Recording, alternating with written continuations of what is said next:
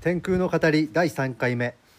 こんにちは。ゲストハウス天空の茶屋敷の坂本二郎です。このチャンネルでは山奥でゆるくゲストハウスをやりながら日々の暮らしや体験したことをぐだぐだ喋りたいと思います。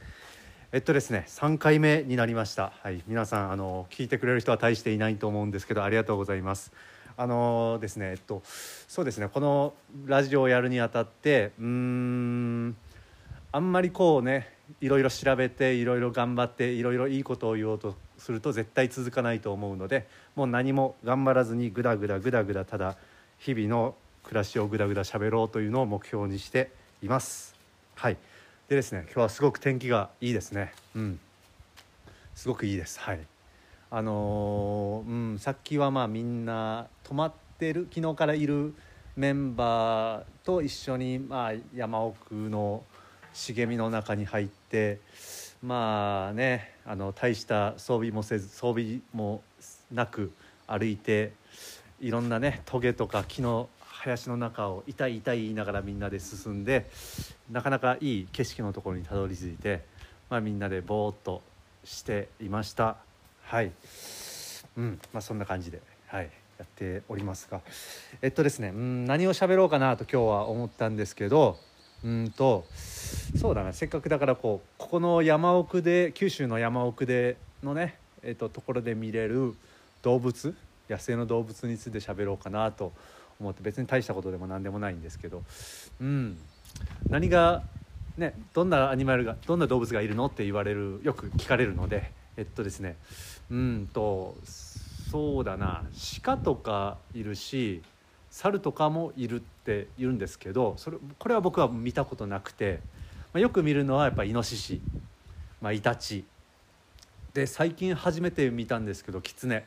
が結構ねキツネってすごい九州福岡県でも絶滅危惧種って言われてるらしいんですけどこれ初めてお目にかかりました。で大体うちはですね鶏を放し飼いにしてるんですよ、うん、なので大体1年に23羽ぐらい盗まれてうんまあ春頃にまたね卵を温めたくなメスうちのメンドリがですね卵を温めたくなるからそれをでまあ増やして、まあ、大体ね冬頃には結構いい大きさになるんですけど大体それで盗まれるっていう感じですね。うんまあ、そんなサイクルでまあね、うん、やっております。はいえっとでですね、えっと、まあ可愛いのはねうさぎですね。夜に大体見るんですけど車でこう走っててね家に帰ってる途中に道路沿い、まあ、車が走る道路沿いにうさぎがいて見つけたと思ったらそのなんていうのかな道路沿いに逃げていくんですよ。車だからなんかうさぎが逃げてるのを道路沿いにこううさぎ走ってるから車で追いかけてるみたいななんかねすごく可愛くてそれが。間抜けだな横に逃げればいいのにと思いながらねそんな感じで追いかけっこしたりしております。はい。まあ野生の動物はまあこんなものかなっていう感じですね。はい。であとは気をつ動物もそうですけど気をつけないといけないのが虫。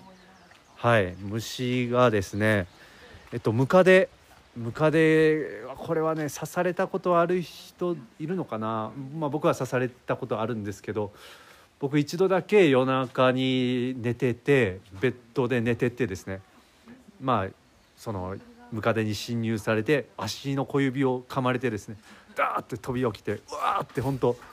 もうこの世の終わりかと思うぐらい痛くてあの激痛が走ってもう、ね、何ですかね想像できますか？この寝てて刺される。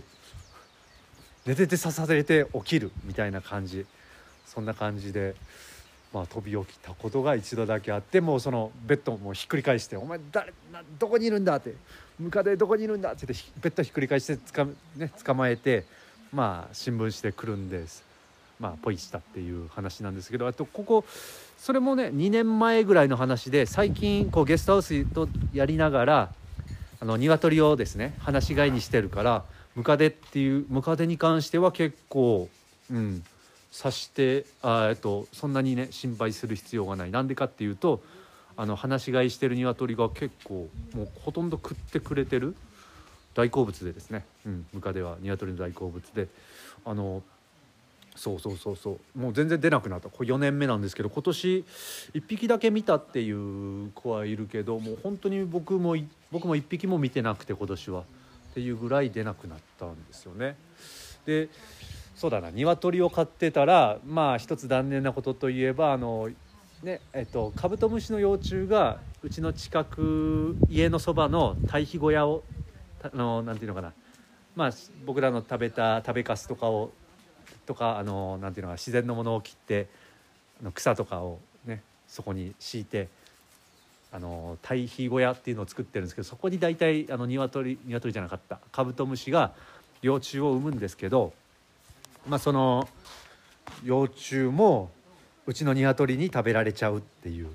感じですね。はい、うん、そうあとはうんとまあムカデに続いてあの危ないもので言えばダニですね。これ去年だったかな。足刺されてブクッと膨れて高熱出て病院に行ったり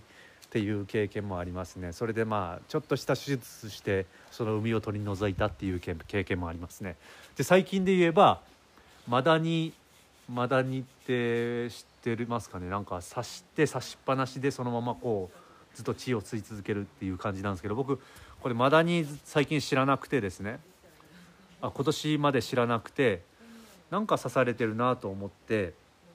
なんだろうこれかさぶたかなと思ってですね。なんか変なのって思ってこれなんでなんでかっていうとこの脇脇の下に刺されてあんま見えないところでかさぶたっていう感じでできてたと思ってたんですよね。それであるあんまりこれ取れなくて1週間ぐらい刺されっぱなしでこのかさぶた取れないなと思ってなんなんだろうなんだろうと思ってまあまあいっかそのうち取れるだろうと思ってある日またあまりにも痒くて書いたらなんか虫が出てきた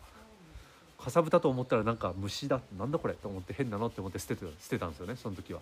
でそのマダニってことを知らなくて、うん、で最近あの猫の小次郎を買い出していろいろこのダニのことについてダニとかノミとかね調べ出したらマダニマダニってものすごく危険っていうのを知って調べたら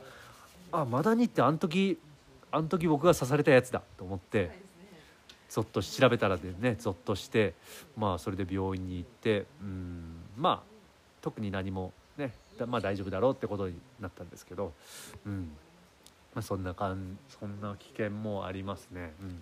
であといいのはまあホタルとか、あのーもう最近はちょっといなくなったんですけど、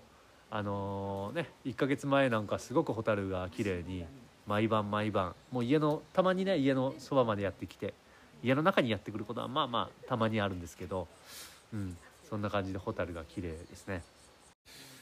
まあ、あとはツバメが毎日毎毎日じゃなかった。毎年。毎年来ます。はい。この時期になると